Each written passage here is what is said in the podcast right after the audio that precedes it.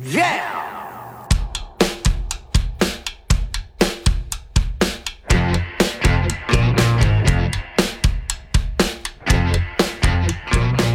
It's Josh Williams here, and welcome to another episode of the One Man Podcast, episode number 28 for Wednesday, November 22nd, 2017. How are you guys doing this week?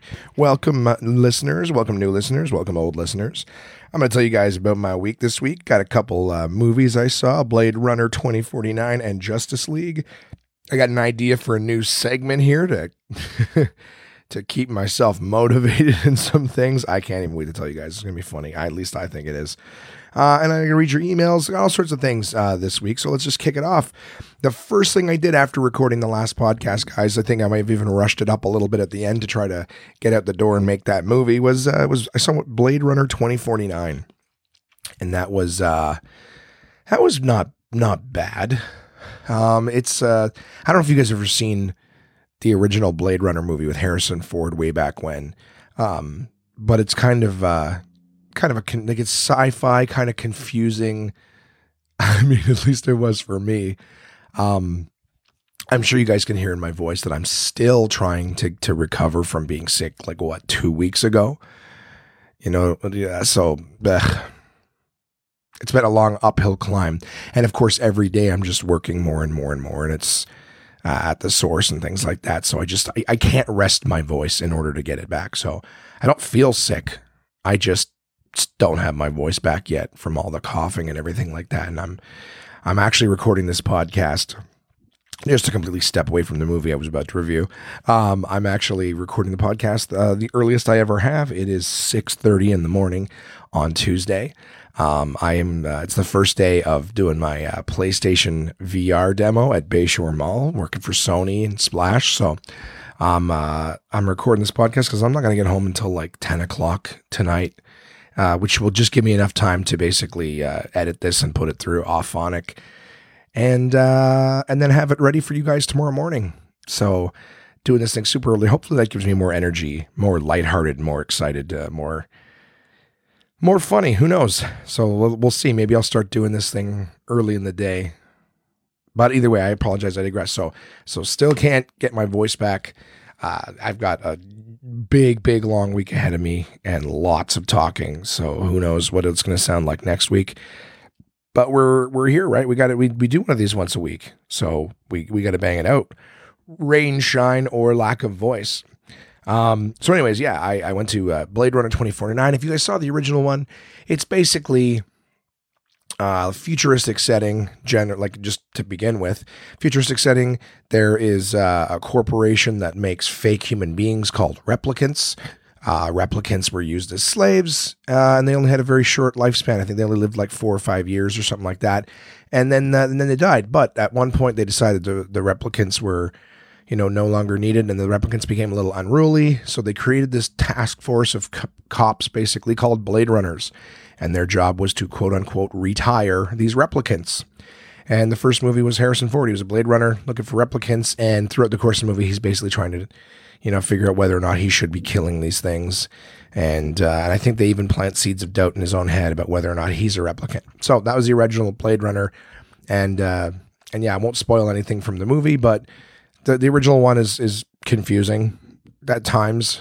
Um, but hey, I'm an idiot, so who knows? Maybe shit just went over my head. Either way, Blade Runner 2049. Now Ryan Gosling is the uh, is the Blade Runner, and uh, and he's you know trying to retire replicants, the old ones, so to speak. And uh, you know, I don't I don't think this is a spoiler. They don't really show it in the preview, but it's in the first two minutes of the movie, so I don't really think it's a spoiler. But uh, Ryan Gosling is a replicant, um, the old Tyrell Corporation, the one that made the replicants, is gone, and um, they've created new replicants, uh, a new model that that do obey and do follow orders and this and that.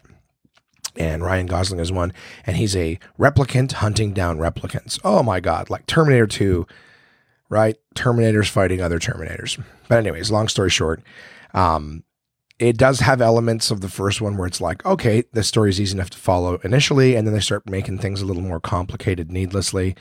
Um, great visuals, some really cool futuristic concepts in it. It's a lot of fun to watch. Uh, I went to go see it with my buddy Dave, And uh, Dave had already seen this movie twice, and the reason that this is important is I've got another movie to review in a little bit, and uh, and I'll tell you why that's important. So David already seen this movie twice, but he was he was third. He said it was so good, he enjoyed it, and he was happy to see Blade Runner a third time. Um, so like I said, lots of visuals, some very cool action. Um, a few elements like I found Jared Leto's character. He's basically the new corporation guy, and uh, I found his character was just like, yeah, I don't know, way too wordy and and not even philosophical, but metaphorical needlessly. He just went on these big long monologues. It's like, dude, I get it. You're the evil guy that just wants to make more replicants. Like th- these I, I don't know. There was there was some something about his character that I just found like needlessly complicated and wordy and chatty for nothing. I get it. You're the bad guy. I, I didn't get anything from his character at all. I get it. Um. Anyways, it was a fun watch, guys. If you're looking for something to just fucking kill a couple hours and, and be thoroughly entertained, uh, definitely go see Blade Runner 2049. I know it's probably on its you know back nine of being in theaters.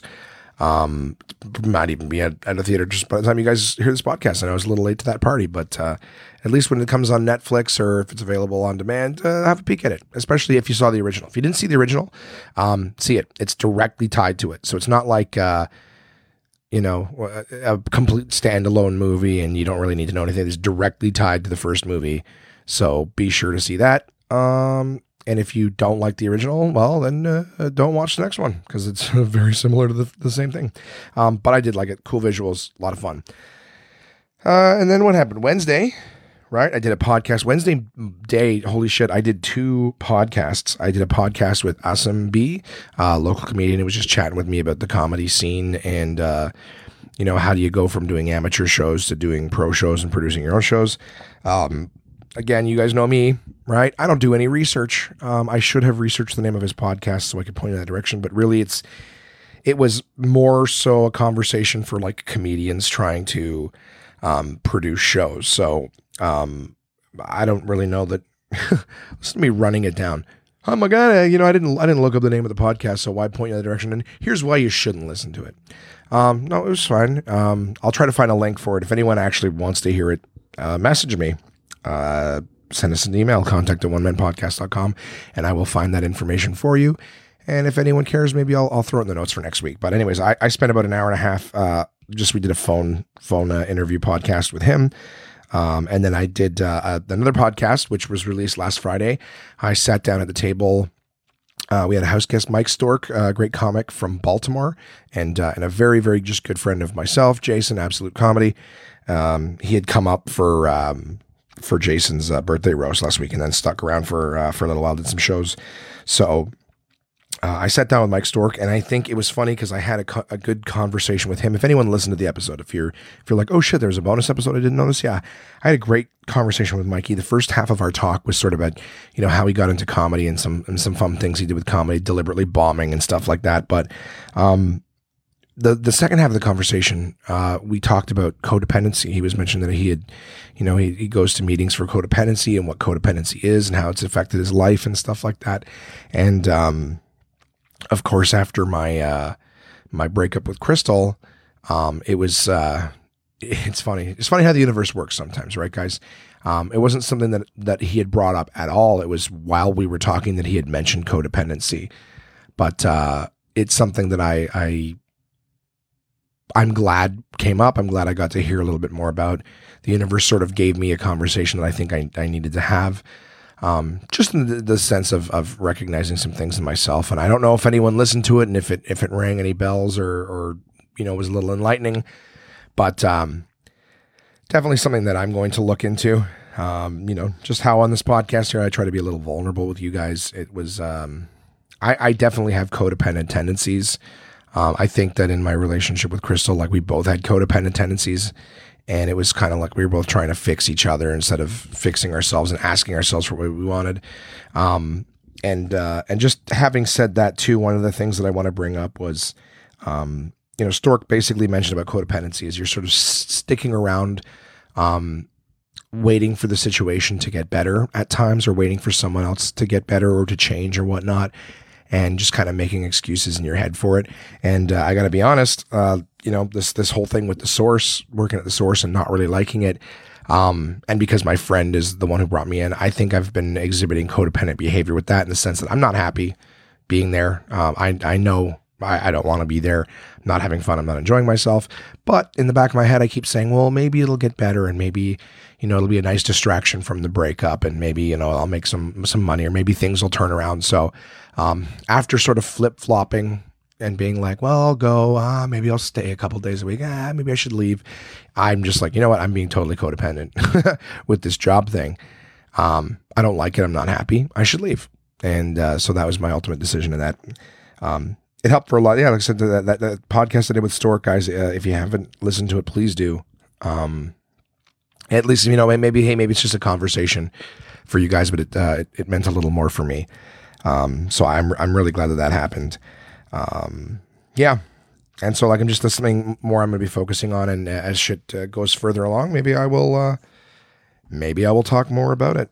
You know, if you know, the more it resonates. But uh, but it was a great talk. So, like I said, I opened up Wednesday morning. Um, a podcast just about you know going out and doing the work as a comic which lately comedy has been so on the back burner for me. I've had shows but in terms of writing growing developing producing super back burner. And um so it was i guess it was nice to have a good long conversation about just going out and doing the work and reminding yourself you know light a fire under yourself and and strive for more. And then a good conversation uh, with a good friend about you know comedy and then codependency and and things like that and asking for more for yourself and just uh, and loving yourself first. Ah, feel good Monday morning. Monday morning. It's not Monday morning. It's Tuesday morning. Just my my feel good Tuesday morning rant about codependency and loving yourself and fucking hating the source. but it's coming to an end, guys. I've only got like a couple shifts left of the source, and then we'll never have to speak of it ever again. Um, after uh, my two podcasts, I uh, actually went and had. Uh, I had dinner with uh, my buddy Mark, Mark, uh, listener of the podcast, and a good friend. I went out to his place uh, in Manotick. And we had uh, what did we did? We watched uh, watched some stand up comedy. We had a chance to catch up. I actually brought some uh, some some of Summerbee's uh, some Summerbee's Somersby uh, semi dry. So the new flavor that they uh, they launched. I brought some out for Mark to try and a couple couple Kronenbourg blondes and regular Somersby to make some white summers. He hadn't tried those before. Um, thoroughly enjoyed them. These these Somersby semi dry are uh, are very very popular. The people that I've I've brought some to to try have been uh, really enjoying them. And these are still people too that that have had no issue with the regular Somersby. They don't find them too sweet, but um, a couple couple of my friends who who do like you know maybe a little less sugar have really enjoyed the uh, the Somersby semi dries. I said it still tastes really good. It doesn't taste like uh, you know Strongbow where it's just like it's a cider, but it just tastes like uh, bubbly urine I would have to describe Strongbow as. It's it's definitely a carbonated, sparkling uh, urine drink. Um, the Somersby is uh, is still got a sweetness to it. It's just not as sweet as the regular Somersby. So went to have dinner with Mark. He made uh, he put a lot of effort into dinner. Holy shit. Um, we did like stuffed chicken breast with like ricotta cheese and spinach that he put on the barbecue, and then like did like a like honey glazed uh, Brussels sprouts and carrots and stuff. I was like, holy shit. I mean, it was just regular dinner for him. I guess some people just cook, you know? They don't pick up the phone and order a pizza or do drive through or throw a can of something in the old microwave. I'm, I'm joking. I don't eat like that all the time. But yeah, no, it was just, uh, it was really nice. So we, uh, I got together uh, with my buddy, got to catch up for a while. So thank you again, Mark, for, uh, for having me over and having dinner. It was nice catching up with you. It's been too long Mark and I have been trying to find a time that that works for us to get together since probably the podcast started. So um, it was really a good. Uh, it was cool to be able to actually hang out with him for a bit, and then then I had to drive all the way back to that lovely job and pick up a set of keys for the next day. And uh, and then when I came home, uh, my roommates were playing board games. Surprisingly enough, they were playing like you know, I think it was uh, Cranium that they were playing. Um, so I came in and we uh, we we played some Cranium. I sat down at the table. Stork was still here, so we played uh, played Cranium. We played a couple little uh, regular, just you know, card games, um, like like regular deck of card games. And uh, and then we tried to play Dead of Winter, but by then everyone was so drunk that that nobody understood the rules or anything like that. So Uh, and Jason's like, okay, you know that thing? Okay, let's play without this. Let's play without that. Let's play with this. It's, he basically took all the fun elements out of the game. Uh, and then was like, yeah, see, it's, it's, I don't know if I don't know if I like this. I go, well, yeah, when you take all the fun shit out of the game, it's like saying let's play let's play Monopoly without having any properties. You know, uh, uh, owning properties and building hotels and stuff too complicated. Let's just, just play. Let's go around the board. Learn how to pick up a chance card. You know, maybe get some money. Let's play that and then see if if you know so, anyways, we did that on uh, on Wednesday night. Um, it was fun. It was a it was a long, productive, keep my mind off things day. So I did two podcasts, had dinner with my buddy, played some board games with the roommates. It was fun. Um, Thursday I went to work. Uh, and when I got home Thursday night, I played uh, another episode of The Wolf Among Us with my buddy Simon, one of my roommates. Uh, Wolf Among Us, a game by Telltale. I think I've spoken about it before. Um, we are we finished episode four, which means we only have one episode left. Five episodes. The reason I'm um, referencing the Telltale thing is I actually got an email uh, from my buddy Chris that talks about that. So that's just in reference to that. Um, did that with Simon Thursday again. Friday back to the source. Jesus. Um, I'm just looking at how many times. Yeah, I did. I guess I did five. Last week I did five shifts. So much time there. So dry. So tired on Friday, yeah, I after work I like booked it to uh, to meet up with Dave again uh, to go see Justice League. Oh my God, guys, Justice League. So I have no I have no issue with the characters in Justice League, and I don't mean, geez, where do I start? Saw Justice League Friday night. Guys, what a piece of shit that movie is. I have to say, piece of fucking garbage. Um, I won't have any spoilers. But all I can say is Dave sat with me through his third time seeing Blade Runner 2049, wide awake, enjoying it. Uh, he fell asleep in Justice League. So you got fucking Batman and Superman and all these guys, you know, flying around and, and doing their thing and, and big explosions and, and like a Michael Bay movie, basically, but a ton of, of visual stimuli and loud sounds. And he fell asleep in it.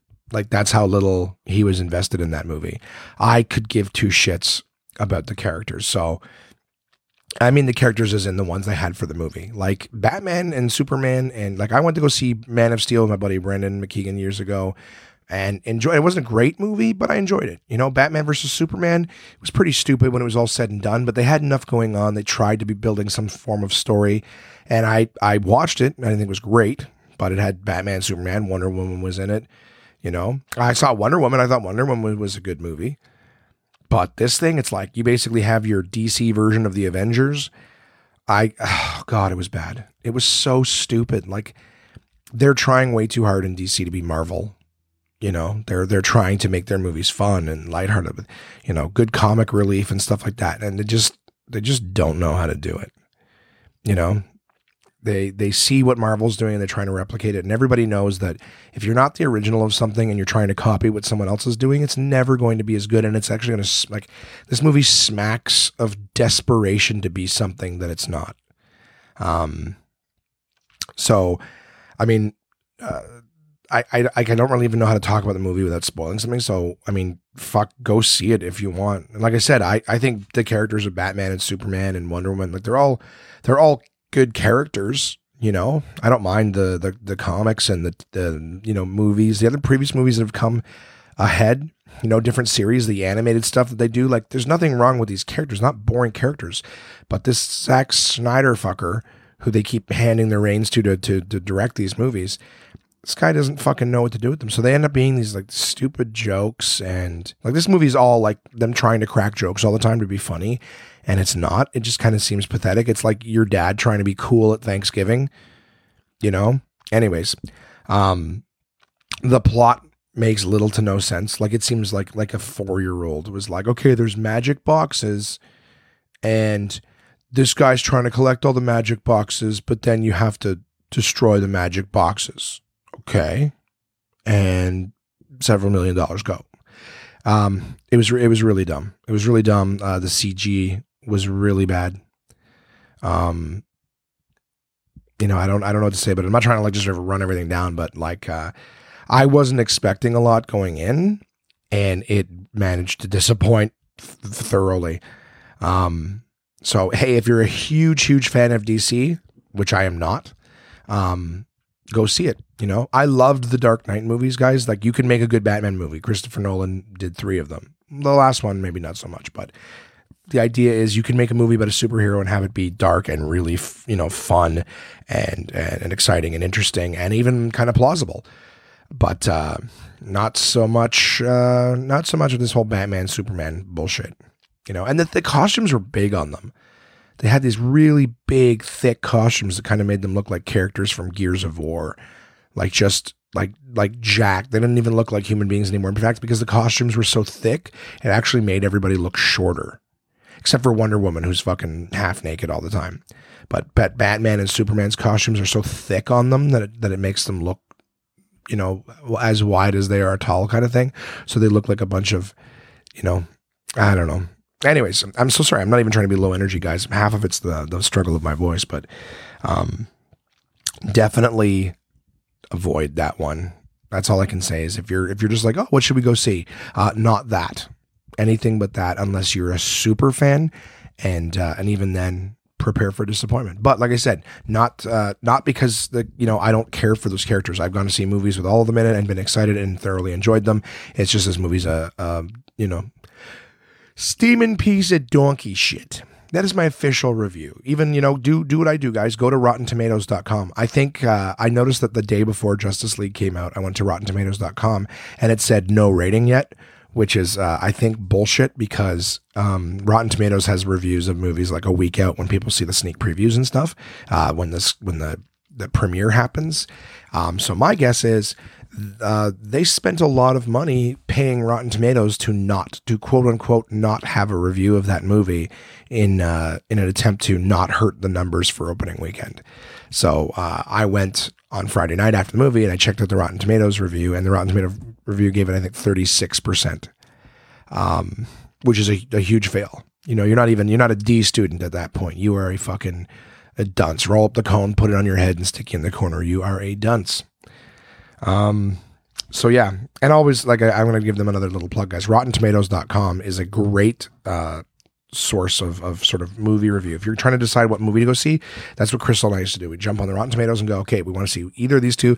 Let's go see the one that got a higher score because their score is based on the critics' reviews and the user reviews, and then they just amalgamate them all together to basically give it an average score, um, which is fair. So you got pros and Joes giving reviews, and then you go, all right, well, generally speaking, on average, people like this. On average, people didn't. You can also read the reviews too, you know, like on uh, iTunes or something. And speaking of which, hey guys, feel free to rate and review this podcast if you have a minute on iTunes. But, um, you know, I, I just find that's the fairest way. So, you know, if you see the people that loved it are saying, like, wow, explosions, good. Batman, good. And then you go, all right, well, that's a simpleton. Disregard that. And then when the people who are like, this movie sucked, you know, it's like, what are they doing? A budget for special effects didn't look that good. You have an all star cast with with trying way too hard for jokes, and you go, okay, well, I get it. Yeah, this guy seems to know what he's talking about, and he did not like it. Anyways, rotten RottenTomatoes.com, guys, it really helps you sift through movies. Um, if you're trying to decide to, and like I said, I find I find of all the things I've read, you know, I don't give a fuck what Rolling Stone or USA Today says about a movie. I, I kind of like Rotten Tomatoes has been the the most accurate um, especially when you go see horror movies, right? There's so many shit horror movies.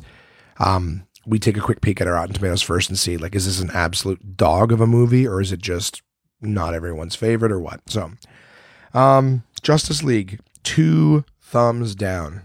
Big time. Big time, guys. Don't go see it if you can save your money. Um, and then I came back and, so, and watched something that was good. Um, I came home and I, I watched the first episode of The Punisher. Again, right? Marvel stuff. It's not that Marvel's always a win. I, I watched the Defenders and stuff like that, and I was like, eh.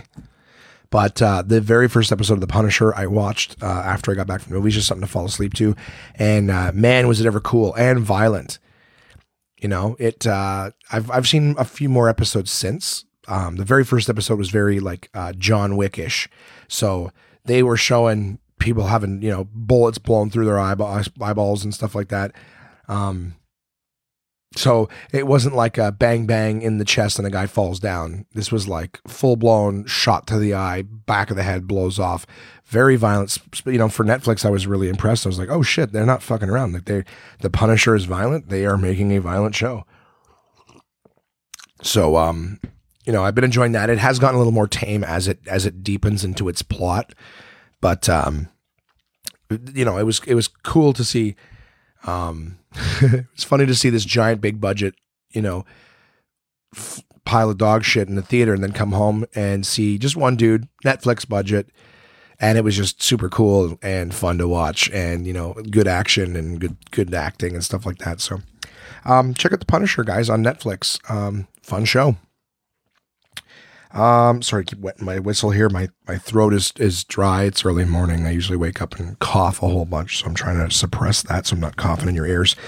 Um, uh, Saturday back to work at the source, and then I I got to have a fun night with Brody. Um, I still see the uh, you know, I still see the kiddos want to be a part of their life. Somebody I can't remember who it was, uh, you know, asked me when I said I was going to see Brody, like, oh, do you think that's healthy? I was like, what do you mean? They're like, well, you're trying to maintain a relationship with the kids even though you broke up. And I'm like, well, yeah. I would imagine if we were together for six months, someone might be like, "Is that is that weird?" You know. But I mean, I I've been with Crystal for six seven years now. You know, I've watched these kids grow up.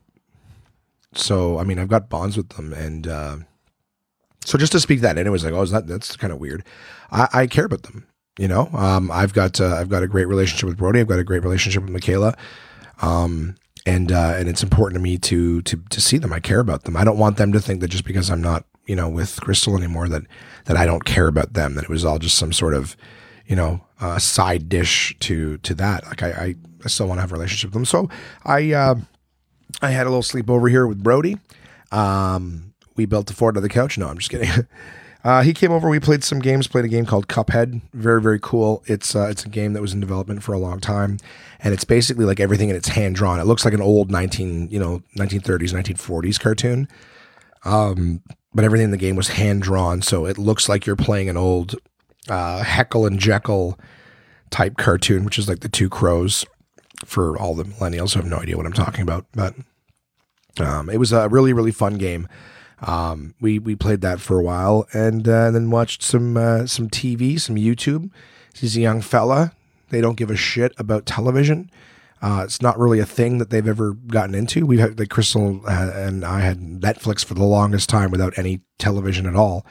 So we would just watch whatever's on Netflix. So the whole concept of, of watching TV to him is like, meh. I go to YouTube, I watch whatever I want to watch, and uh, and so we watched some stuff on YouTube and and had a good night. It was cool to, to hang out with the little dude. You know what I mean? I just it's been a long time since the two of us just had an evening together. Uh, I had a good time, and uh, it was nourishing for the soul. I have to say, I saw the lady when I picked him up, and uh, she looked beautiful. It was good to see her. It was it was so funny. I guys, I haven't gone that long in in years without hearing her voice. You know, seeing her and hearing her voice. Um, try not to make this like oh, so sad and emotional, whatever. Just, but you know, part of this podcast is me guys, you know, telling you where I'm at and what's going on with me. And um, you know, it's uh, last week was my first full week of having announced it and and just owning the fact that her and I are not together. Uh, and I missed her. And I missed her very much. And um, and seeing her and hearing her voice, you know, her voice was like rubbing my eardrum with a soft kitten. You know, I I, I miss her. She's my best friend, and uh, and it's not easy without her. It Really, is, is not. Um, you know, like I said, I mean, I was lucky that I got to have a conversation with Storky about codependency and stuff like that. It was, you know, nice to to you know think and address some issues. And there's more stuff that I'll have coming up uh, on subjects like that. But, um, you know, just seeing her briefly on Saturday night, I I, I miss her. You know, it was good to see her. Um, you know, gave her a big hug. Like I said, we didn't end terms on like anything angry or whatever. Um, but uh, but yeah. Anyways, okay, all right. Let's get the fuck past that. Um, Sunday morning, woke up. Uh, Crystal came to get Brody really early because she was in the neighborhood for something else. Um, and uh, woke up Sunday morning. The fucking snow fell in Ottawa. That's it. That's the end of the the dream is over. Snow is everywhere now. So uh, dealing with that. I was late for work because I was running all over the house trying to find the key to the shed to, to scrape the ice off my windshield. Um, I'm just I'm never ready for it. I don't have my winter tires on yet either. I just I guess with everything going on, I, I hadn't really thought of it. And usually I'm well ahead of that kind of shit. This year I am not. Uh, I need to get my snow tires on. Excuse me, I have them, just don't have them now. and uh, and it was a it was a tough tough ride into work as I was sort of slipping and sliding a little bit, especially the urgency of of being late. Um, you know, I wasn't I wasn't doing donuts down the highway or anything like that, but I was just I could definitely feel it a few times where you know the wind would blow and I would feel the car sort of sliding a little bit. Um, yeah, so that's something I'm going to have to get on. Of course, this entire week I'm I'm doing the PlayStation demos from basically eight in the morning till like ten o'clock at night. So there's zero zero daylight that I will have where I can actually do that, and uh, and I don't want to do it. I don't want to do it. I don't want to spend any of my spare time on any more fucking appointments or anything like that. But it's got to get done, right, guys? I got to get the snow tires on. Um, but yeah, I, I, got that on. I went to work at the source, and uh, and then I came home and some uh, some board games that I had ordered off the internet had arrived, as well as uh, some fun little. Uh, oh, so fucking nerdy. I think I came I, I came out of the uh, the nerd closet last week on the podcast, right? Or recently. I, I fucking like board games. I'm having fun playing them. Uh, more people around me are playing them and admitting to being board game nerds themselves.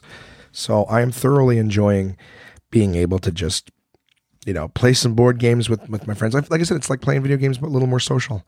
You know, I remember when you used to when you played video games, it was shameful. Well, you know, I think uh, I think I'm in some of the uh, the earlier stages, earlier phases of uh, you know being a, a, bit of a board game nerd. All of a sudden, I'm enjoying it. Um, I bought these like what they call box organizers. Okay, shut up. Um, basically what it is is some of these board games like that Dead of Winter one that I I uh, talked about earlier is they got all sorts of different little sort of like uh, little tokens and pieces and stuff that you put out. If your character gets hurt, he's got like a token that goes on it. If there's zombies that show up, there's tokens. There's character tokens. There's this, that, and the other barricades, whatever it is. A bunch of stuff to to you know play this game. Um, and they all come in like little baggies when you buy the thing. So if you're trying to add stuff every turn, opening and closing multiple baggies and stuff like that, it takes a while. Um, so this little box organizer um, basically puts like little trays in it. So when you're playing the game, you just pull out the tray, pop it in the middle of the table. There's everything right there, nice and easy for you. Same thing with the uh, what do you call it? Uh, cards. There's several different kinds of cards in the game to use for different things. So it, it basically has everything separated. Just makes things a little faster and easier because I know that that was definitely a problem trying to teach people how to play the game was that I had to constantly separate stacks of cards. I had to constantly go into baggies. So everyone was just, there's a lot more waiting and slowing down. And if everyone's drunk, you know what? I don't need to fucking justify why I bought it to you guys. I bought it because it helps I am lonely. I'm spending money on things I don't need to fill a hole in my heart right now. And I sat for several hours on uh, on Sunday when I got home from work, uh, building these box organizers, a tiny little like laser cut wood uh, wood things, and it's just like like stencil. It comes, pop all the pieces out, and then you sit and you build it. And you know what? It was calm. It was relaxing. I played uh, some podcasts. I had some music going and I uh, I just enjoyed my life, sort of zoned right out into that, and um, I, I, I really enjoyed doing that on Sunday night. So yeah, and then Monday, yesterday, back to the source again. Um, it's starting to get a little busier there as people start looking for Christmas things, but it's Black Friday this week. Like this whole last few shifts, I would say probably this whole week, everyone's going, So, do you know what sales are coming out on Black Friday? It's like, not really. They don't really tell us that stuff so that we can't tell people who are asking, hey, yeah, this is the sales. Don't buy anything this entire week. We're just going to open our doors. You know, we'll open our doors and have people come and go without purchasing anything. You know, just come on in so we can tell you. I'm like, well, just we'll have the flyer soon. In the meantime, I don't know. Not everything's going to go on sale. You guys going Black Friday shopping? You guys going to go out and, and spend your money and lose your minds? I'm looking forward to being in the store that day. You know, it's going to be a lot of fun. Making money, hopefully, answering a lot of questions about batteries and stuff like that. Should be uh, a good old time. Should be a good old time. I know that there's a really good. I probably shouldn't say this. I might get in trouble. What are they going to do? Fire me? That's what I want. There's going to be a uh, really good sale on Beats headphones. So you guys get this inside information on Wednesday. I learned that I can pause uh, my my recorder here. So yeah, just pause it a second so I can blow my nose and clear my throat without putting that in your guys' ears. Um, yeah, so here's here's my inside information. This is what you get for listening to the One Man Podcast. The source, will have the Beats Studio 2 headphones. Okay. Beats Studio 2 headphones as a door crasher. They are regularly priced $400. They will be 199 uh, 99 uh, at the source on Black Friday. So, um, that is uh, at least everywhere in Ottawa. I would imagine Ontario wide, because why would they have it at one store in one city? So, all my listeners all across Canada, um, sorry, US people, I don't know what the hell the sales are in, in other stores, but at least at the source in Canada, uh, or, or again, Ontario, absolutely Ottawa. Uh, Beat Studio 2's 400 bucks will be 200 bucks on Black Friday. Um, limited quantity, of course, is a door crasher. Uh, as far as I know, you cannot buy them now and then come back and price protect the difference.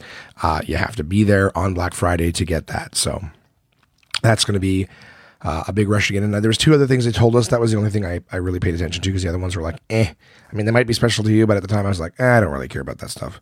You know, it doesn't sound doesn't sound exciting or or like it's going to sell well.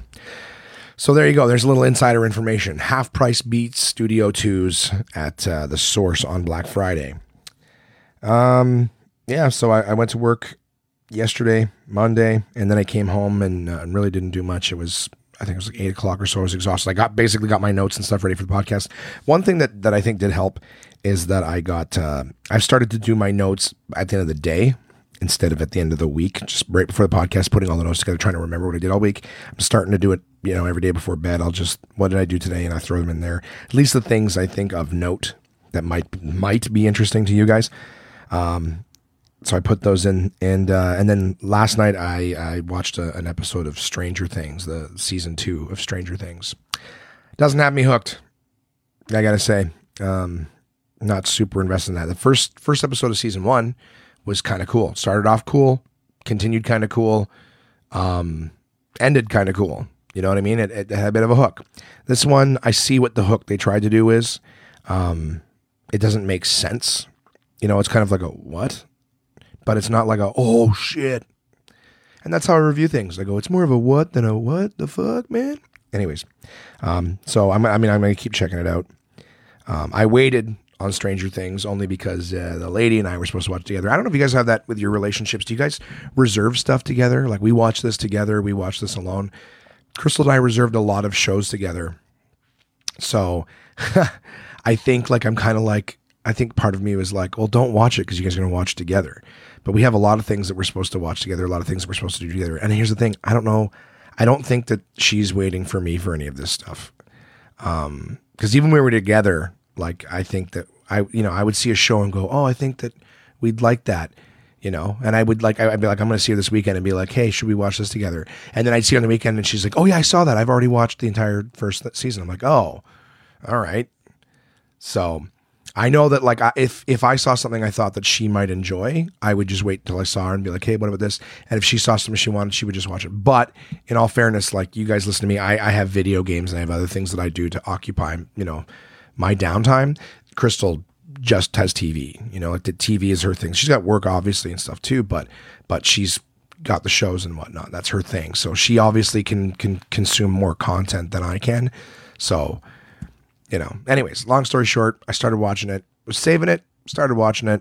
Um, I haven't heard anybody be like, yo, have you seen the second season of Stranger Things? Man, it's getting good. I haven't heard anybody say that. So um, maybe it's not. Maybe it's just taking a turn. It's going downhill. Who knows? Um, so that was that was my week, guys. I'm sorry. Uh, there's me back to my apologies. Sorry. That's all I got for you. Um, I'm looking forward to not having the source anymore because that's going to free up a lot of time for other stuff and hopefully more interesting things for me to tell you guys on the back end. Um, I do want to say too, like, um, I, I, really appreciate all the people uh, reaching out.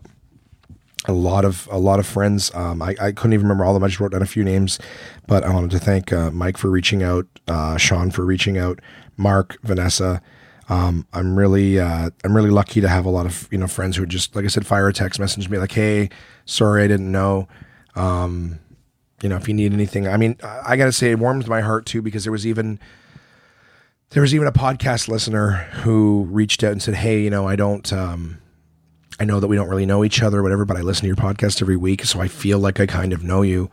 Um, and just wanted to say, like, I'm really sorry to hear. And if, if you ever, like, you know, want to go for coffee or, or chat or whatever, like, I, am I'm here. And that, which was like, I, I, guys, I can't even tell you, like, what that kind of thing means. Like I said, I mean, I love the fact that I get to connect with my friends and stuff like that more with this podcast. But just now, the idea that people I don't really know, you know, we've met in passing, or it's another comedian that you know we're colleagues, but haven't you know seen each other much, don't really talk much, um, but that are reaching out and saying like, "Hey, I'm I'm sorry to hear," and if you need like, I, it, guys, it means the world to me. It really is, um, it really is hard. I'm really lucky to have. Uh, I'm really lucky to have all you guys in my life. So um, please know that I'm grateful, despite the fact that I just sit here and bitch every week. I I don't know, still don't know why you listen, but um, I, I, really appreciate that you guys are out there listening and uh, and that you're there in general. And uh, and please, if you know, guys, if I can ever be there for you, you know, if any of you guys ever need something, if me just running my mouth into a microphone can ever be of use to you, please let me know, because um, I'm very grateful to to have such wonderful human beings in my life. Um, I uh, I want to kind of just say too, like I want to put up my fucking Christmas tree. Um, I I in the last few years, ever since uh, it kind of goes back to her a lot, but guess what? That's what happens when you have someone in your life for a long time. Um, my family never was like huge into Christmas decorations. Like growing up, um, we would put up a tree, but we grew up kind of poor, and we never really had a, a tree that we, you know, um, we stored and then put back up every year. We almost kind of had to get a new tree every year, but it was never like we didn't get live trees. Like we, my family fucked around with the format. It was just my mother, my brother, and I. Um, and uh, sorry, Dave is messaging me because we are getting ready to go to PlayStation here. Um, sorry about that. Um, yeah, we never, never had like a like a you know our our fake tree that always went back in the basement afterwards, or you know, we never go, it wasn't like every year we get a real tree. There was no holiday tradition. We just we just fucked around with the format. So the tree would go up sometimes like a week before Christmas. Um, but when I when I got together with Crystal, um, every year, like Crystal's big on decorations. She's great for any holiday. She she's um she's not crazy or anything like that. She's not like one of those ladies that has like six totes for every holiday and then decorates everything. But the idea is that like like we have a, a nice shelf in the dining room that tends to get themed for every holiday um, which is really nice. And um, and like I said, for Christmas stuff, you know, she's got uh, she's got the tree and lots of different decorations, and they have a holiday tradition that every year the the kids each get a new ornament to decorate the tree with. So there's like a nice history on the tree. Um, so when I was with her the first couple years, I was like, okay, like I was just kind of like, yeah, it was never a big thing, so I was just sort of following her lead. Um, but then after a few years of like having the decorations, and it definitely kind of it definitely brings in the, the the holiday spirit to, to have the place decorated, I started to really look forward to uh, to Christmas time. It was just a lot of fun to decorate and to have that around, you know, having, you know, drinking eggnog and, and stuff like that, having the, you know, the holiday lattes and stuff like that when we go out, you know, window shopping and stuff like that or, or Christmas shopping. So um, it's definitely become uh, important to me over the last few years. And then, uh, and then last year I had my tree up uh, here at the house. I had my tree up, I think November 1st so as soon as Halloween was over, I think a couple days passed. Maybe we had uh, we had our Christmas tree up here uh, at the house at Jay's, and um, and everybody in the house was like, "What the fuck?" and, and this and that. But you know what? Hey, I'm like, hey, I like Christmas I enjoy decorating. Um, and then you know a few weeks in, everybody was kind of in the holiday spirit. So it you know I'm just gonna have to do the same thing with them that Crystal did with me. Is is just bring them along. Um, now I know November first is too early. I caught shit because everyone's like, "Yeah, Remembrance Day. You have to. You don't get to celebrate Christmas or feel Christmassy until you know you know once you're done pushing an old guy up a hill." All right, sorry. Um, wasn't trying to show disrespect to the troops. You know, a lot of people would say Jesus died for their freedom too. Um, but I mean, fuck him, right? Not until old her. Ah, whatever. I don't want to go down that road. Plus, I gotta fucking hurry the hell up get myself. I gotta get this fucking podcast done so I can go uh, get to work on time. I love working with, uh, with Splash. They're awesome. They get me for all sorts of different things. The movie theater stuff, like I said, the Sony PlayStation. I'm going to be doing like wine tastings and stuff like that later this month. I'm excited, and they pay great. The work is great. I get to talk to people. I get to, to demo a product. Everybody wins, right? The the marketing company wins. I win because I get to have conversations, and then the uh, the brand wins because whoever I'm promoting, man, it is the greatest thing since sliced bread, and uh, and I get people involved. Whatever. Like I said, it's it's great when you're doing something that you love and enjoy. Like I love that. Just Josh, we like your personality. Just go be you. And, and if you don't mind pouring a few drinks or or putting a virtual reality helmet on somebody, you know, or maybe just interviewing some kids in a movie theater. If you could just if you just make everybody's day, that'd be great. Instead of uh, could you put out these price tags and um be sure to scan everything and could you sweep and mop? And I'm like, ugh. Can we find an introvert for that, please? somebody that just, you know, enjoys that kind of thing. Doesn't feel accomplished unless they're sweeping. I got coworkers at the source who are like, I love sweeping and mopping. It's peaceful. Fuck, it's all yours. All yours. I won't fight you for it for a little bit. But uh, I want to know about you guys. I know that uh, uh, my friend Jimmy's wife is a lunatic for Christmas, but apparently they have made a compromise that she is allowed to absolutely lose her mind for Christmas on December 1st. For me, like the amount of work uh, that goes into the Christmas decorating. I'm like, the reason I do it, you know, early. A, I love the holidays. I like just the look of it. I enjoy wrapping gifts, and you know, I'm gonna I'm gonna have to once I start wrapping some gifts, post uh, some pictures of of the gifts that I wrap because I go all out, bows, ribbons. You know, I I already bought my my Christmas stuff from Costco, so I am I've got a fucking stockpile. All right. If you guys are in the Ottawa area and you need a gift wrapped masterfully, you give me a fucking call or email me at contact at one man manpodcast.com. Um, yeah, it's so much fun. But I want to know, like, how early do you guys do it? You know, is anyone listening to me saying that I like I haven't done the tree yet? That's what I'm saying. Like we're now what the 21st of the month, or at least for today. You guys are hearing this on the 22nd. My tree will not be up. It, I can tell you right now, it will not go up all fucking week because I, I just have too many hours, um, and won't have time to do it. So it might very well be like December 1st. But when do you guys do it? When do you get your Christmas stuff out? Do you have any holiday traditions? Is anyone outraged at the idea that I would put the tree up the day after Remembrance Day? Because I have customers coming in going, "You're not playing customer, you're not playing Christmas music. Good for you. I just this Christmas music everywhere. It's annoying." And I go, "Well, this we're in a, a mall. It's all about sales. They're driving that mentality that it's the Christmas season and you should start forking the dough. Fucking snows here now. Is that not acceptable? You know, shouldn't it be that once the snow comes, you can start decorating? Sometimes the snow comes in October, right? You can just leapfrog right the fuck over Halloween, right to Christmas. You know, I still think that like the whole idea that oh, well, Remembrance Day, you got to get ready for Remembrance Day. I look, I could put a fucking poppy on top of my Christmas sweater. Okay, I don't have a Christmas sweater. I'm gonna get a fucking. That's something I want to do this year. I want to get a Christmas sweater, uh, one of those ugly Christmas sweaters. Um, I got to keep my eye, but I'm I'm psyched for that.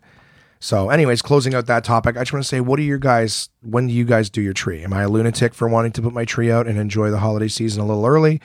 You know, or am I just a, a, a, giant board game geek for Christmas as well? You know what I mean? Am I just a fucking nerd for everything that happens? You know, very impulsive. I'm very very impulsive. Um, but I like Christmas. Christmas makes me happy. Um, not religious at all. Not that I feel a need to distance myself from that, but just please know there's no religious connotations to Christmas. I know I brought up Jesus earlier. Um, it was really just to take some of the heat off me for not really celebrating Remembrance Day. Like, how do we celebrate Remembrance Day? We, we pay for a poppy, we put it on our, our jacket or shirt, and we lose it, and then we buy another one. You know, and who I don't know. Maybe there's some of you out there, but I'm like, I'm like, anyone, anyone here dropping a twenty dollar bill in the box for Remembrance Day, or are you going, oh, finally I get a chance to get rid of this change in my pocket, dump a couple nickels and quarters in, and go, I'm a good person, I'm a good person. I'm gonna put this poppy on. I remember. You know, I, I appreciate the fact they're freedom. They don't remember. I know I probably already said this shit on a previous podcast, but they don't fucking remember. They're if they're asleep in a chair. You know, thank you, thank you. You know how I would, you know how I would want to be thanked? Is um well fuck I don't know. I don't know what's going through that and I'm, and I'm actually going more to the, the trying to be funny than I am maybe respectful. But I don't know part of me is I, I mean I people trying to thank me for things you know hey thanks so much for this. Let me take you out. And I'm like nah you know what? I'd rather just stay in. Thank you. Just a little tired. Love to, to sleep you know I'm just saying maybe some of these guys are being pushed up a hill against their will you know they just they wanted to sleep. Maybe they don't even know they're there. Maybe they're like, we can sneak him out. We'll put him on the hill, snap a picture next to the eternal flame, and then wheel him back to the nursing home, and he won't even know he was gone. You know, he'll wake up and on his Facebook feed there'll be a, a new picture of him in Parliament Hill. He'll be go great. I, that would be great if you could just take me around like one of those travel gnomes. Just put me somewhere, take a picture of me to prove I was there. That's all you're going to have, anyways. In terms we're talking Remembrance Day, well, let's give them some memories. Here's a picture of you celebrating Remembrance Day. Okay. Back to sleep. You know, you can show them the pictures while you spoon feed them tappy. I'm a piece of shit. I'm sorry. I, I, I really hope no one's fucking mad at me for saying that stuff, but that's just I don't know. That's how I think. I like you know I, I'm grateful and thank you so much. I would say enjoy it. Let's give them a better holiday. Let's give them something in August or something so they're actually warm. Give them November 11th. You know, I'm sure that there's historical significance to that date. But guess who doesn't know what it is? The same guy who does no research on anything. I start running my mouth. I realize I'm now talking about a subject specifically and nothing to back it up with. Um, I also had a conversation with one of my coworkers this week at uh, the Source. He's an he's an 18 year old kid and uh, he was mentioning that uh, he goes, he goes, there's no TV in my house. I can't remember. We were talking about televisions and, and some of the features and stuff. And he goes, well, there's no TV at my house. And I go, okay, you mean like you guys don't have cable? he goes like, no, like there's no physical televisions in my house. And I go, oh, that's that seems odd. I'm like, you don't watch Netflix or anything? Like, oh yeah, we got Netflix, but we watch it like on our laptops. We have computers. And I go, but no television. He goes, well, my parents uh, had a TV once, but they they both were watching it too much, and so they were like, "Oh, we're watching this too much." So they got rid of TV and then the televisions themselves. And I went, "Okay, but what about you? You have no interest in a television or whatever?" He's like, "Well, I don't know. Like I'm."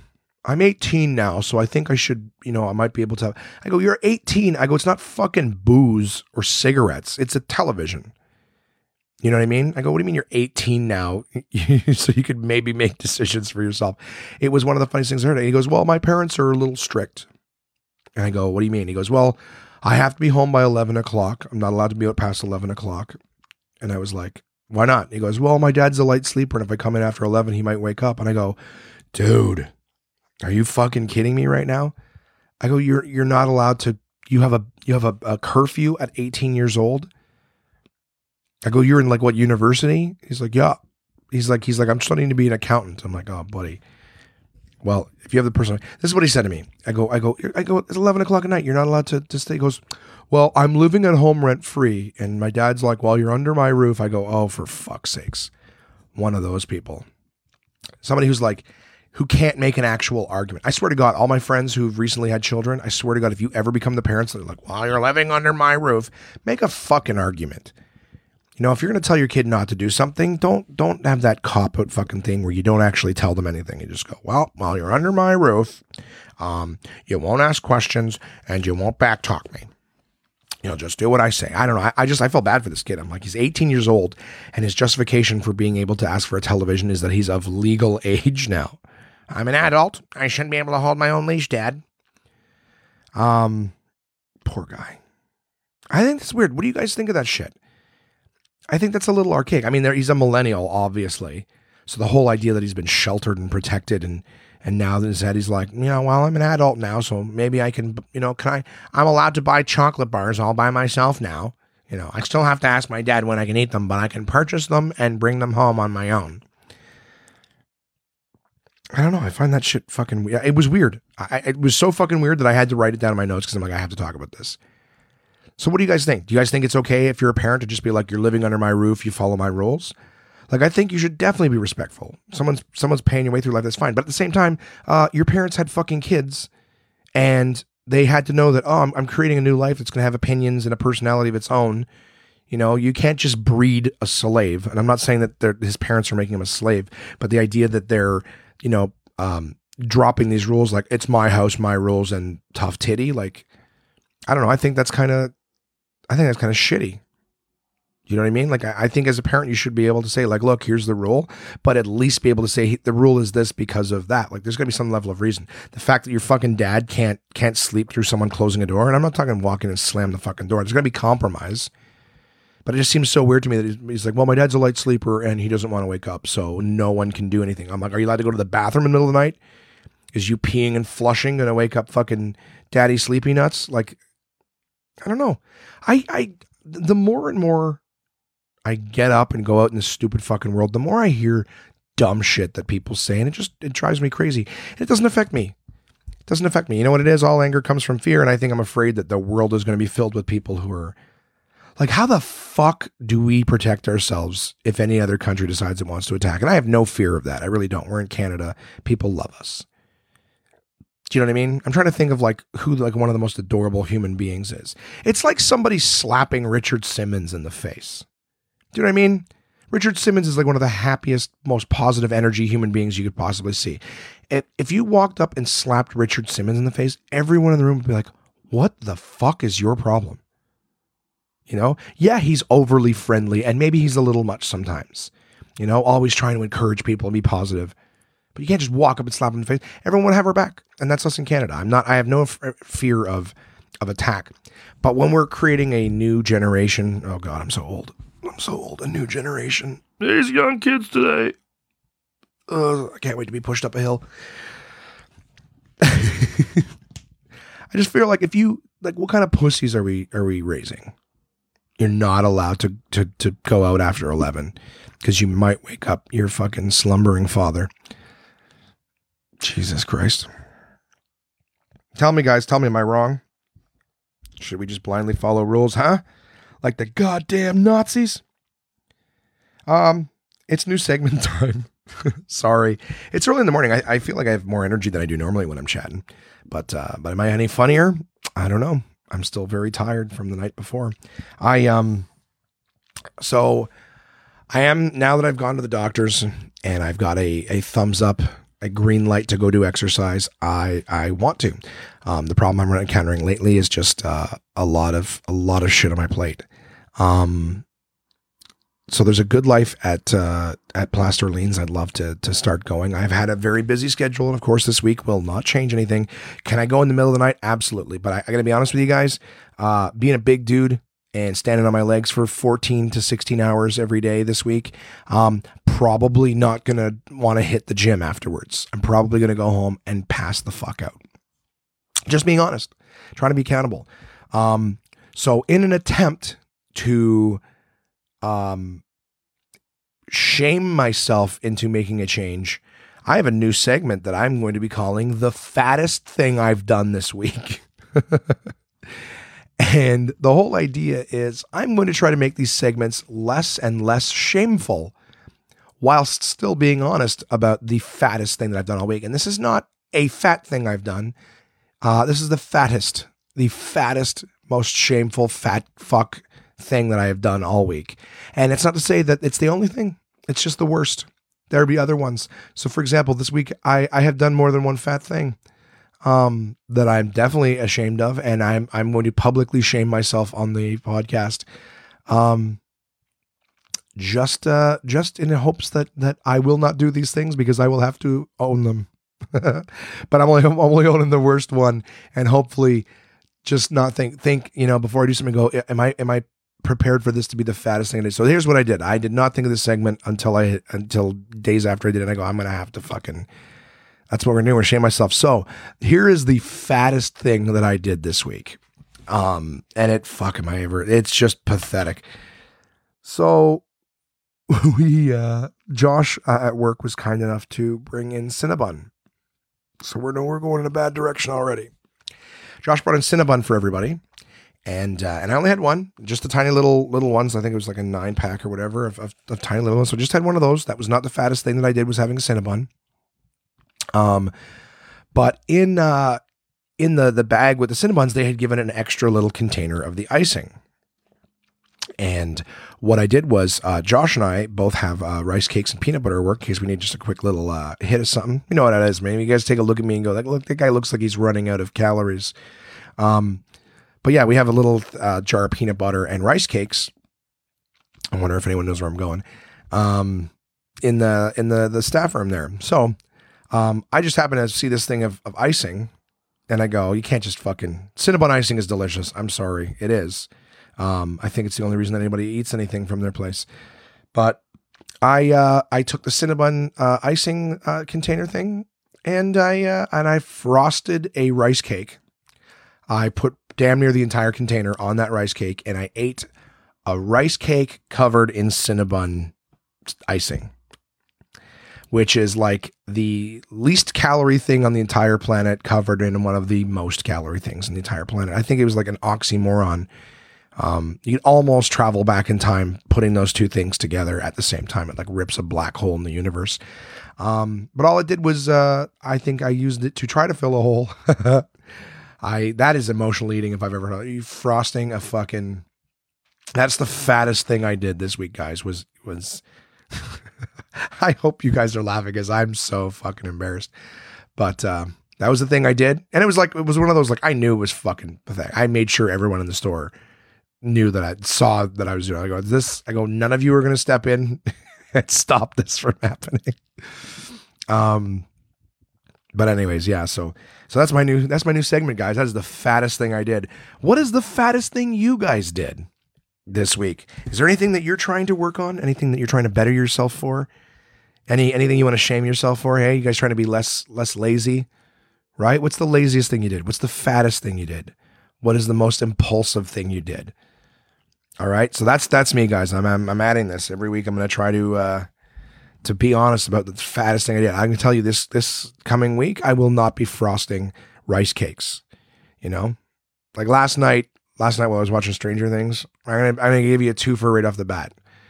Uh, I uh, I ate uh, I crushed a medium Gabriel's pizza. Just pepperoni, not like if there was a couple more toppings would make a big difference. Um, and it wasn't all at once, but over the course of the evening, I ate an entire medium pizza. That is a very fat thing to do. It's a very, very fat thing to do. Uh, you know, you see the nine ninety nine medium pepperoni special. I go, God damn it, that's a good deal. I bought it, and I I filled emotional holes with calories.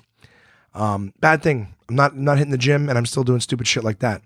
Um, so yeah, but I'm fessing up, fessing up. So that's the thing. Yeah, if I took that frosting thing away, the fattest thing I did was was crush medium pizza. So that's what I'm I'm hoping to to flush out um, yeah, I'm not like I'm not dying emotionally of embarrassment telling you guys that, but the truth of the matter is, um, it's out there, you know. And I think after again, it's like one of those things. After a while of being like, hey, I didn't go to the gym, and hey, I crushed a pizza and then frosted a fucking rice cake. Um, I'll have to hold my own feet to the fire and be like, all right, I don't want to be saying every week that I'm doing this shit. So, you know, slowly but surely, we fucking fucking phase that stuff out. All right, we're at the one hour mark already and I got to start getting ready to, to go. So, um, is that it? That's it. Holy shit! We're, we're already at the uh, the bathroom reader segment, guys. That's exciting. We're, we're moving right along. So just the uh, the sponsors and the uh, the emails is all we got left. So let me get right into that stuff here, guys. My sponsors, as always, portablepress.com, Uncle John's Bathroom Readers. Um, and since I uh, I was trying to find one of the readers that I haven't gone into yet, and uh, I've decided this week to read from Uncle John's Bathroom Reader Plunges into History. Um, I like history. Me and Crystal are history. but uh, I decided uh, since I'm I'm still my voice is still hoarse and I'm still a little sick. Uh, one of the first articles I found was called "A Pox on Your House." After the bubonic plague had come and gone, the Europeans who were left alive had to rethink a lot of things and they came up with some good ideas. As the middle of the 14th century approached, Europeans heard rumors of widespread death and disease on the Asian continent, but it all seemed very far away. Germ warfare. Some Asians thought that uh, Genoese sailors, I probably got that wrong, uh, Gen- uh, Genoese sailors who traded along the coast of the Black Sea had brought the disease. They, either the Mongols or the Tartars, depending on who you talk to, laid siege to Kaffa uh, a Crimean city inhabited by G- Genoese, a lot of fucking names of places that I can't say. Um, a Crimean city inhabited by uh, Genoese and used catapults to lob the decaying corpses of plague victims over the city walls. That's fucking hilarious to me and a very effective way of, of fucking filling a disease into shit. Um, let's say decaying corpses victim over the city walls. This early form of germ warfare killed just about everyone inside, but nobody at the time could figure out why. Um, a few Genoese uh, merchants escaped and sailed for home. They took the plague along. Of course they did. That's why you got to fucking quarantine shit. So throwing dead bodies into a city made everybody sick. Good strategy. Ship of Death. In 1347, a ship from Kaffa docked at Messina, Sicily. Most of the crew was dead, the rest were dying. The men had strange black egg sized swellings called buboes, hence bubonic, in their armpits and groins. Soon, boils and dark blotches spread over their bodies. Next thing you know, the locals had the same symptoms.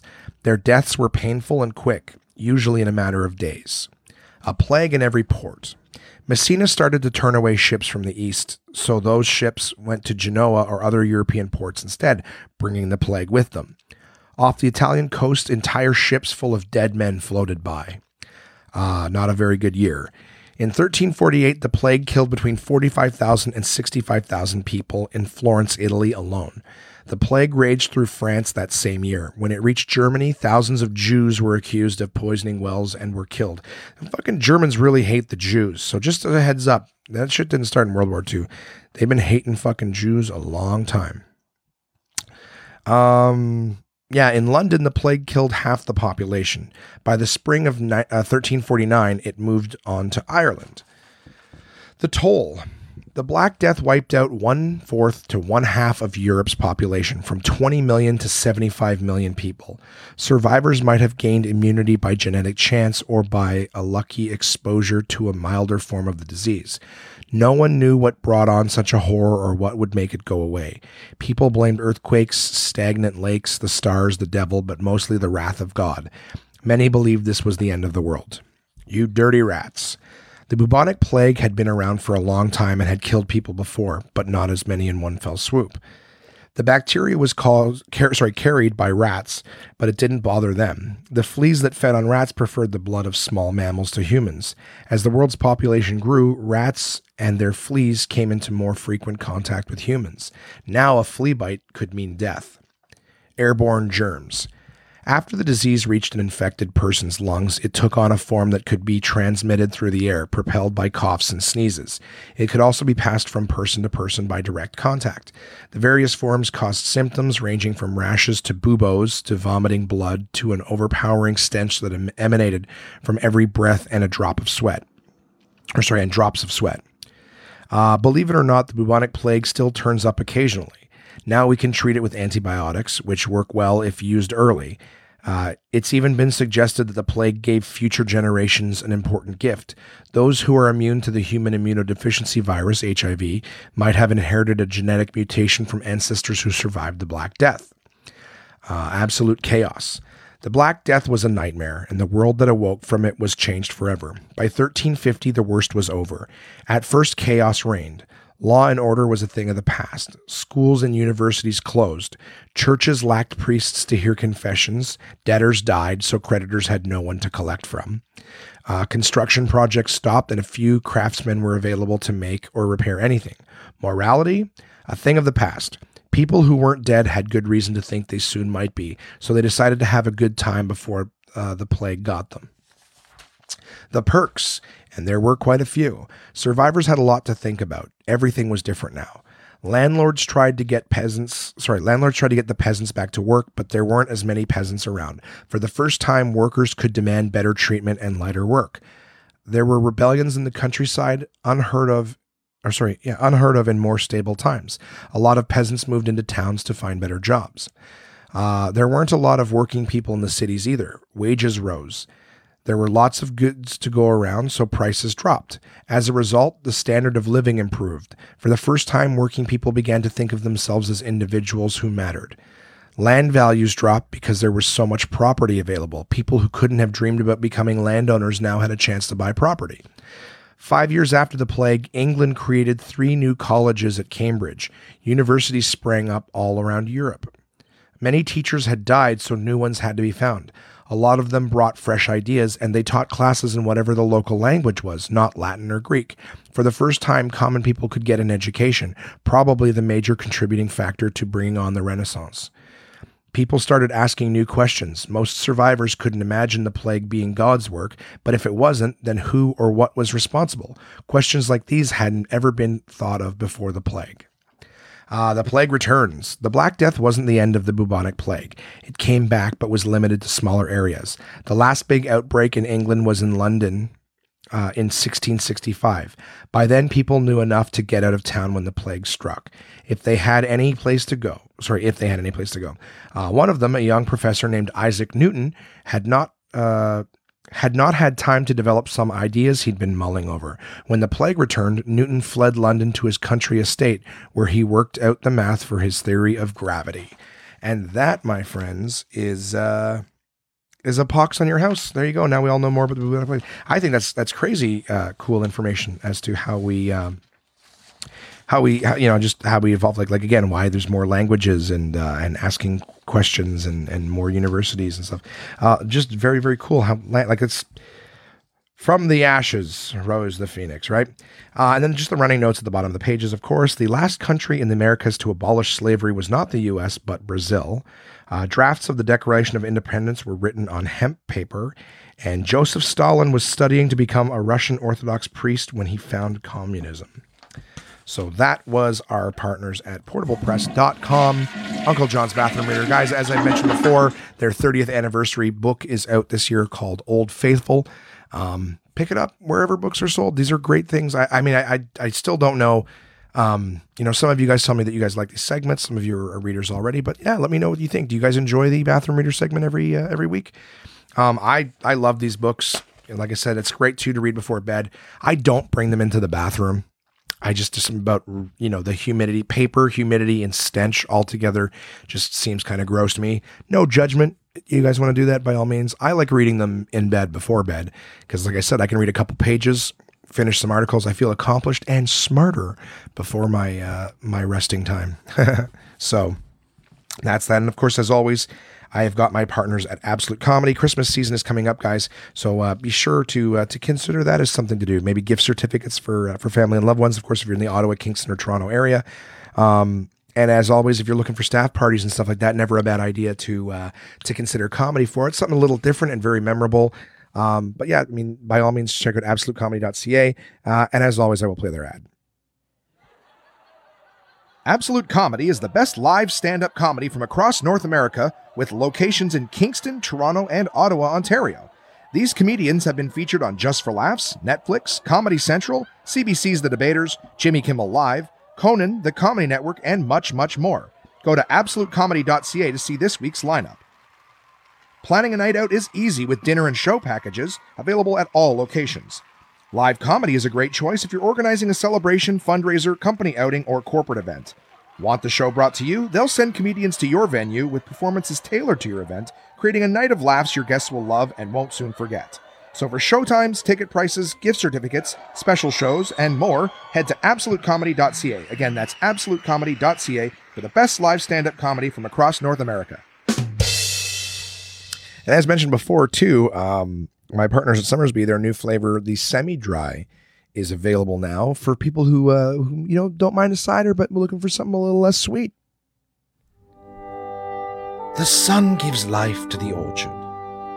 The orchard gives life to the apple. The apple gives life to Somersby. Somersby is a delicious sweet taste of sunshine, imported across the ocean all the way from Denmark. The people in Denmark are smarter, and so are you if you drink Somersby. With flavors like apple, blackberry, pear, elderflower lime, red rhubarb, and a taste as regal as this fake accent, there's something for everyone to enjoy. And now you can try them all in the Somersby Mixer Pack, available wherever fine beverages are sold. So go on and try for yourself the crisp, refreshing taste of Somersby. Taste buds deserve it. Please drink resplendently. And finally, my last partner last. I don't think they're going to be the last one, but the uh, the final partner that I have to uh, to talk about this week um, is guys. I I love these guys. You guys know I love them. I love all my fucking partners, obviously, but these ones are of course the newest, right? And everyone knows the baby always gets the attention, right? While the uh, the new baby on the one man podcast family is uh, is my partners at DK, and I figured uh, since obviously Justice League had just come out, that I would uh, I would sort of uh, review the Justice League Ultimate Guide from DK. Now I got to tell you, this is why I mentioned earlier that I have no issue with the characters or the Justice League themselves. I did not enjoy the movie, um, but the Justice League themselves very very fascinating group. It's it's you know for anyone i mean i hate to put it this way but for anyone who's not a big comic person the justice league is the avengers of the dc world. Um duh a lot of people are probably saying. But um dk this book the ultimate guide justice league ultimate guide um, I have started. Uh, I say I've started reading. I did not get a chance to finish it this week, um, but my commitment to you guys was to have it uh, to have it re- uh, review for you. I I was reading this thing for a long time last night. Uh, I I fucking love it. I think it's outstanding. It's it's filled. Okay, so as I've mentioned before with DK guys, they marry imagery with information in such a beautiful way. So again, you can read a, a big, you know, lexicon of of information on something, but the way DK marries the imagery with the information, like every page is just visually stunning. They they get images from the original comics. Um, and just great comparison. Like even just the the the very first page has got like uh, the original drawing styles of the of the Justice League versus what they look like now in the comic books. Um, you know, this, like I said, this one came out just recently. It's 2017, so it has everything caught up right from the beginning to now. Um, they've showcased like I like I was reading the, the timeline. They've got several page timeline that just shows you sort of all the big major moments of the Justice League's um, you know uh, evolution. Um, just a beautiful timeline. It looks like um, I don't even know the name of that game. The one with the little little plastic pegs that you play with cards. I'm such a fucking idiot. Why do I bring up subjects that I don't know what I'm talking about? I'm so sorry right in the middle of their review to, to curse. But uh, it's beautiful, beautiful how they've got the timeline laid out. And then they go into everything from like uh, bringing you the the information on every single character from the Justice League, how the Justice League has changed and evolved over the years. They have like key moments where and key comics where they will basically uh, showcase at different times in the book showcase a, a, different issue of the Justice League and what significance that had to their story. And it gives you basically a, a larger synopsis with tons of imagery from the comic itself. Like I said they will give a big showcase of each member of the Justice League telling you about them and their personal stories what they what they've brought and what they've contributed to the Justice League themselves. Um, I mean like I said I, I love their books. There's so much imagery. If you are a fan of, of DC and uh, the Justice League at all, this is a book that you should have on your shelf. It is absolutely stunning. It makes a great gift if you know anybody who's interested in in comics at all. It refers to um, like I said, the the multiverses and things like that. So if you if you've been somebody who's been like, well, you know what, I kind of know Batman, I kind of know Superman, but I don't really know a lot about them, and I'm excited to see this movie, even after I've just shit on it. But uh, if you're looking to go, well, you know what? I want to know more about the Justice League. I've, I really enjoy what I've seen. I enjoy the characters. I enjoy the cartoons and the and the graphic novels. Um, this is a great, great book to have because it showcases everything from you know the villains. So first time the Justice League have fought certain villains, what what connotations those have, what other you know um, facets the Justice League has spawned off. Because of course it started as just the Justice League, and then they had you know International Justice League and Justice League of America you know how they how they created their hall of justice and everything like that. Like i i really i can't say enough good things about uh well from dk to start with but just the idea that they've got all this information you know if you're somebody who wants to learn something like i said instead of it being like a, a, a boring ass encyclopedia their books are just visually stunning. Like i said hey the, you know if you're if you're looking for a gift for somebody that you know will enjoy this this this thing is definitely and it's a great uh resource. You know, one of the reasons that I, I you know, talk to DK about partnership is that um, they are a great, great resource tool too. So if you're looking for something, you know, you're interested in Justice League or you're watching, you know, maybe some of the the uh, animations that they have on Netflix, it's a great opportunity to just go, oh, I, who's that character? I haven't heard of them. Grab this book, and uh, and it'll actually reference all of the villains, all of the characters, uh, not to mention some of the key points. So if they reference something in the show, you can actually go back and see what they're talking about. You know, see when when the characters left, when they came back, who was created for what purpose. Um, so yeah, I mean, I, I, have to say, like I said, this book is called uh, Justice League: The Ultimate Guide. It is available from DK on Facebook and Twitter. I have provided uh, on One Man Podcast, of course, page. I have provided a link uh, to purchase it. Uh, I surfed the web. I know I did a little bit of the legwork for you guys. I surfed the web, found the cheapest price. It is currently available on promo at indigo.ca. And I would imagine, of course, indigo.com for my American listeners. And uh, whatever, you know, you could probably find it on Amazon for any of my listeners internationally. Um, but I would definitely, definitely suggest picking it up. Um, a, just a beautiful book. Like I said, uh, the the not a huge fan of the movie, but these these this DK book is is outstanding and a very very interesting read. Giving me, like I said, I, I've watched Batman and Superman stuff, you know, the Flash, Green Lantern for a very long time, Wonder Woman.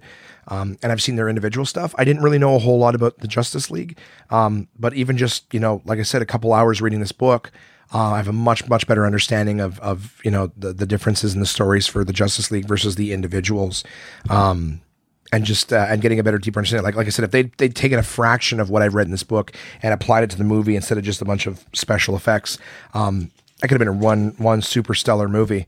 Um, but guys, a, a great a great gift, especially the holidays. Uh, Justice League: The Ultimate Guide by my partners at DK. Please check it out.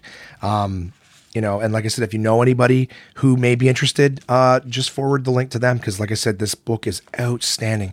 And i'm really really looking forward to being able to share more of these uh, of these books with you in the coming weeks because um, they have sent me quite a few and uh, i'm already a huge fan of their series. And like i said too just to, to a little side note um, you can tell that i'm excited about it. I gotta tell you guys i don't i don't pick partners that i don't like. I would never you know, the part of this podcast is the honesty that, you know, I, I, I don't bullshit you guys about what I'm thinking, what I'm feeling. Uh, the last thing I'm going to do is is get advertisers for things that I don't I don't like and believe in. Um, I'm a big fan of DK. I reached out to them because I wanted to partner with with things that I like and I believe in. And um, like I said, they have a ton of of visual books. It is not all comic books and things like that. Um, I just purchased for my mom um, they have a great. Uh, I may have mentioned it last week, and I apologize if I'm if I'm uh, repeating myself, but they have a great book for, uh, that they've partnered with the Smithsonian on animals. Uh, and I picked that one. That one I picked up at Costco. So if you're looking to save a couple bucks, if you see a, a book at Costco with a big DK logo on it, you know that's a great book, and you're getting a really good price on it. But uh, they have a great book. Um, with the, they partnered with the Smithsonian to do on animals. It is a huge, beautifully visual encyclopedia um, for animals and information and stuff like that. So, um, guys, DK, you can't get any better than uh, than DK when it comes to uh, what I call infotainment. Um, beautiful visuals, accurate information, uh, and, and, stunning stunning books. I mean, guys, I, I can't say enough about them. Um, check them out. I'll have more stuff to talk about with them in the in the coming weeks. But for now, check out the Justice League Ultimate Guide from them. And if you know someone who's into that shit, um, send it to them. You know what I mean? Send them a great uh, or, or pick it up for them. Great gift. All right, moving along. Uh, this coming week, guys, I don't have anything huge to uh, to report. To be totally honest with you, I'm I'm at Bayshore. If you guys happen to be in the Ottawa area, I know that these these VR tours have happened all over Canada. So I hope you had an opportunity to check them out when they were in your city. This is the final week uh, of this particular tour, and it's right here in Ottawa again at the Bayshore Shopping Center. Um, but I'm there all week, open to close every single day. I will be at the Bayshore Shopping Center, um, letting people try the PlayStation VR, and then of course Tuesday of next week um, before I record the next podcast, uh, I will have my uh, my next appointment with my doctor. So um, I don't think I had a chance. Well, I mean, I don't. I, I, will not have my ultrasound done for my doctor, unfortunately. Um, but I did get some blood work done, and uh, I'm looking forward to seeing. You know, hey, do I have high blood pressure? Do I have diabetes? You know, if I if I didn't when I got the blood test, I probably I didn't. Uh, I got my blood test before I frosted a rice cake. So who knows? Maybe maybe I have it now and I didn't have it then. Who knows? But um, but a nice, just a, a, nice, quick and easy week of doing the same thing all day, every day. But I'm making people happy. Um, people having fun with it. I get to see uh, some of the people that I was working with, find out how it's been for them. Because this whole time I've been at the source, they have been going from city to city to let people try PlayStation VR, and uh, and I want to know if they are absolutely sick and tired of these same things that they've been demoing week in week out. So uh, looking forward to that. Now to your emails, my friends, and thank you as always for sending them in. If anybody wants to send anything in at all uh, please send it into contact at one podcast.com. Tell me what you thought of Justice League. Tell me what you thought of Blade Runner. You know, what's the fattest thing, laziest thing, most impulsive thing, whatever it is that you've done. What shows are you watching? You know, what are you working on? What kind of fucking, you know, hobbies and stuff like that. You guys know I love it all, right? I tell you this shit every week, all right? I'm sick of repeating myself. I tell you over. I'm just joking. All right, so the first email comes from my friend Vanessa. Vanessa, who had recommended the doctor to me. Thank you again for that. This is Vanessa's first time writing into the podcast, if I'm not mistaken. So I have two friends, Vanessa. I got Vanessa in London, who is also known as Red, good friend of mine. And then I have my friend Vanessa right here in Ottawa, who is emailing in for the first time. Uh, she says, Well, hello, sir. First off, I listened to last week's podcast and I'm happy that you and Girthy are on the hunt for a solution and that he was able to get some ultrasounds done. Well, he was able to give me the referrals, but I didn't get them done. I apologize. I will get them done. Um, what I love about him the most is I think that he doesn't rush you out. He'll thoroughly listen to your concerns and provides feedback on all points. I feel as though you're on the right track. Now, this is us. When I saw commercials for it last year, so that's the show, This Is Us, I I had seen a post of hers and I said, Oh, is it good? Because I heard it was, you know, sad and everyone's crying and heart wrenching and this and that. I know it was a show Crystal watched. And I was going to try to watch it with her, but we're not together anymore. Um, so he said, when I saw commercials for it last year and heard everyone raving about it, I just brushed it off. I'm also not a huge TV person. The only thing I watched is Game of Thrones and crucify me, if you will, the Kardashians. and yes, I question my existence every Sunday night when I sit down for a new episode. Um, I haven't watched it, but I would imagine it's just a lot of squawking. Um, as you know, I've been dealing with a few unanswered health questions. I was not up for leaving the house, but needed a way to get my mind off things. So I decided to buy a season of something off iTunes. But what? I gave in and bought season one of This Is Us. It's 18 episodes, an hour each. Uh, how about I tell you I flew through. Sorry. Yeah, how about I tell you I flew through it in three days? Not only did I cry thoroughly the entire season, but I cried even more when it was over because I wanted more. It hit so close to home that I almost felt empty without it because it is so relatable. This show is so real. It turned me off all other shows because I would see stuff on TV and cringe about how unrealistic and stupid they were. You watch the Kardashians, you know how unrealistic that is. But I get what you're saying.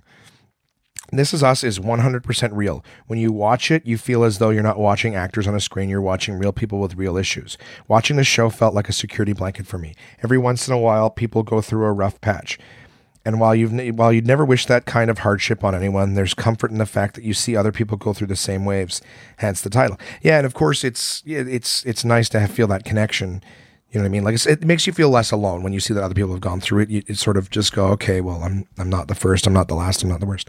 Um, anyways, you say, yeah, hence the title. I can't tell you how many times I'll sit down with my boyfriend and point at the TV and be like, holy crap, this is us. They touch on real life problems, not only how hard they are to deal with, but how much of a toll they can take on a person. I won't give too much of it away, but it follows a family and flip flops between past and present. They touch on things like illness, loss of loved ones, adoption, acceptance, fame, loved ones, tragedy, racism, everything. Uh, I like that because you get to see who they are in the present, but also gradually throughout the season, you get to see how they became who they are. Got to love the character development. The thing I love the most about it is that everybody is so different. Their downfalls are completely different. Their emotions are completely different. Their reactions are completely different. Yet, in some way, everyone relates to a character or event that a character goes through. I highly recommend watching it with the lady. I, I think you sent this in prior to listening to last week's episode, which is fine. Um, I cry every single episode, and that's not even because all of them are sad. This show, I think, gets its hype because of how well they balance the good moments with the bad. Despite the outcome, I promise you every episode will have you crying from sadness or utter happiness if you're an emotional sap like me. I am totally an emotional sap. Um, and again, even more, even more sensitivity radiation uh, in current times. it wasn't my thing when I first heard about it, but the first episode had me hooked. I highly recommend giving it a chance. I definitely will, and thank you for writing in because um, yeah, I got your email, and then when I saw Crystal on uh, on Saturday night when I was picking up Brody, I, I said to her, "I go, I think I might try to watch This Is Us," and she's like, she's like, "Oh yeah, it's sad. It'll have you, it'll have you bawling and stuff." And apparently, another show that's um, that deals with like codependency and stuff like that is uh, is the show Love on Netflix as well. Um, I haven't watched all of it. Crystal and I months back watched a few episodes together. We just never had a chance to finish it. Um, so I might I might watch that one as well. So if I can give a counter I watched a few episodes and it was kind of fun to see, but um, I, I, can recommend that in, uh, in, exchange. So thank you very much for email. I appreciate writing it in. Chris writes in, Hey Josh, I've got a couple video game recommendations for you. I don't have a lot of time to spend playing games, so when I do, I tend to stay pretty mainstream. So none of these will be hidden gems by any means. It's pretty obvious now that you're into horror and you've brought up Telltale games. uh, games that are shaped based on the decisions you make a few times too. So here are some recommendations that you may find enjoyable. Side note, only one of them is a horror game. That being said, I'll begin with Until Dawn for the PS4, um, which I own. Uh, Set in the mountains of Alberta, this game follows a group of sexy teens who have reunited at a cabin where their friend disappeared the year before. What could possibly go wrong? You take on the role of many characters, modeling their relationships with each other based on how you choose to interact with them. Eventually, you find out something sinister is afoot, and through a series of dialogue choices and quick time events, you try and lead as many of them to safety as possible. Spoiler, it is possible to save all or even none of the teens in the end. Yeah, I have that game and I started playing it. Um, Crystal's also a big horror fan, so we I, again I'm so sorry to keep referencing her, but yeah, that's that's that's life with someone. Um, we I actually bought that game because she likes the Telltale stuff. Um, because like I said uh, before, it it they're games that play like a movie. The thing with Telltale games is while you get to make dialogue choices and quick time events, the story is going to be the same no matter what. Except like you know, a lot of times you're like do you pick this person to save or that person to save? And then the only difference is that through the rest of the story, that person is is there with a line or a piece of information versus the other person. But I've found through playing them that it doesn't even matter which of the two people you save, that other person always has that same piece of information no matter what. So Telltale, while it makes you think that you're making the choices and you're driving the story, it affects the story in such a minimal way, but they're still very, very fun and interesting stories to to play and to watch. So Crystal would actually watch the the Telltale games too because we enjoyed the stories. Um, so I got Until Dawn for her to watch. But the difference in Until Dawn, my understanding is, like you said, you can either save everyone or no one or, or any number in between. The thing with Until Dawn is if you make a mistake or you pick an option, it actually does affect the storyline in a vastly different way. So it gives the game a lot of replay value. It's not like there's one story and then that's it. You can actually play it many different ways. If you make a mistake, well, then you continue on. In Telltale, if if you do a quick time event and you get hit or killed, you just try again right away. Like it's it, you, the story keeps driving forward. Whereas in Until Dawn, um, a it looks a lot better than a Telltale game, and b um, you you live with whatever choices or mistakes you make. If you fuck up, that's it. You fuck up. Story continues along the road that it's going. Um, so I kind of like that aspect, but I only played it for a couple couple hours, um, and really took my time, explored around. So I, I have not gotten into it uh, very deeply. But speaking of PlayStation VR, there's actually an Until Dawn uh, virtual reality game I think called like Blood something or other. Again, don't have it ready. Just thought of it this, but there's an Until Dawn virtual reality game where you're uh, in a fun house uh, shooting shooting uh, monsters and zombies and killers and stuff like that. So, um, yeah, I'm, I, I own it. I'm very excited to play it. Um, Until Dawn has gotten tons of great reviews, and uh, Hayden Panettiere, um, I think from I Love You, Beth Cooper. I, I don't know what else she's in, but she's uh, she's in that game. She's one of the main characters. Um, then you write in Life is Strange follows a girl who just discovered that she possesses the ability to rewind time as she searches for clues to help solve the mysterious disappearance of a fellow classmate. Uh, you may choose to rewind time to help fix mistakes you may have made, ask better questions, or choose different dialogue paths. Sounds like uh, the Butterfly Effect movie. Uh, like Telltale games, this one is purchased as chapters or as a whole. I'm still working on it, but so far I'm intrigued. I'm a pretty big fan of this style of game um, that I was first introduced to by the game Heavy Rain on the PS3, a game that also has uh, also had many different outcomes based on the decisions and accuracy during quick time events. Actually, the makers of Heavy Rain are coming out with a PS4 and maybe Xbox One version, I don't fucking know, title called Detroit Become Human, which seems to be set in a Blade Runner. Hey, there you go. Blade Runner type world where robots are indistinguishable from humans. Check them out if you haven't. Thanks, Chris. Um, yeah, Life is Strange. I think I've got that downloaded. That's the thing. I've, I got a lot of video games. I too don't play them much now with spending time doing reading, board games, uh, other shit. Like spare time was so limited before. I am not writing right now as a comic at all or doing anything really like comedy production wise. But uh, yeah, I mean, it would be nice to free up. That's the thing. Get rid of the source is going to give me back a lot of spare time. So I'm hoping to do a lot more, uh, you know, comedy writing, creative stuff, and then at the same time spend more time doing uh, reading and then uh, and then playing some games. You know, just detoxing from all the other stuff in the video. So thank you for writing that in, and I will definitely check out uh, Life is Strange and try to finish Until Dawn um, in the near future. So uh, thanks for your emails, guys. As always, if you guys want to email in anything at all, uh, contact at onemanpodcast.com. I love getting your emails. I love, uh, you know, reading them, and and then I, you know, when I get to talk about them, I feel like I'm talking about something that at least one person gives a shit about. Hey, hey! So I hope you guys have a great week. I'm about to jump in the shower and try to be ready to go in 15 minutes um, for day one at PlayStation VR. Um, when you guys hear this, I'll be there too. So feel free to come check us out at Bayshore, and I'll uh, I'll put you in a virtual reality. Thanks for listening. Love you guys. I will talk to you again next week.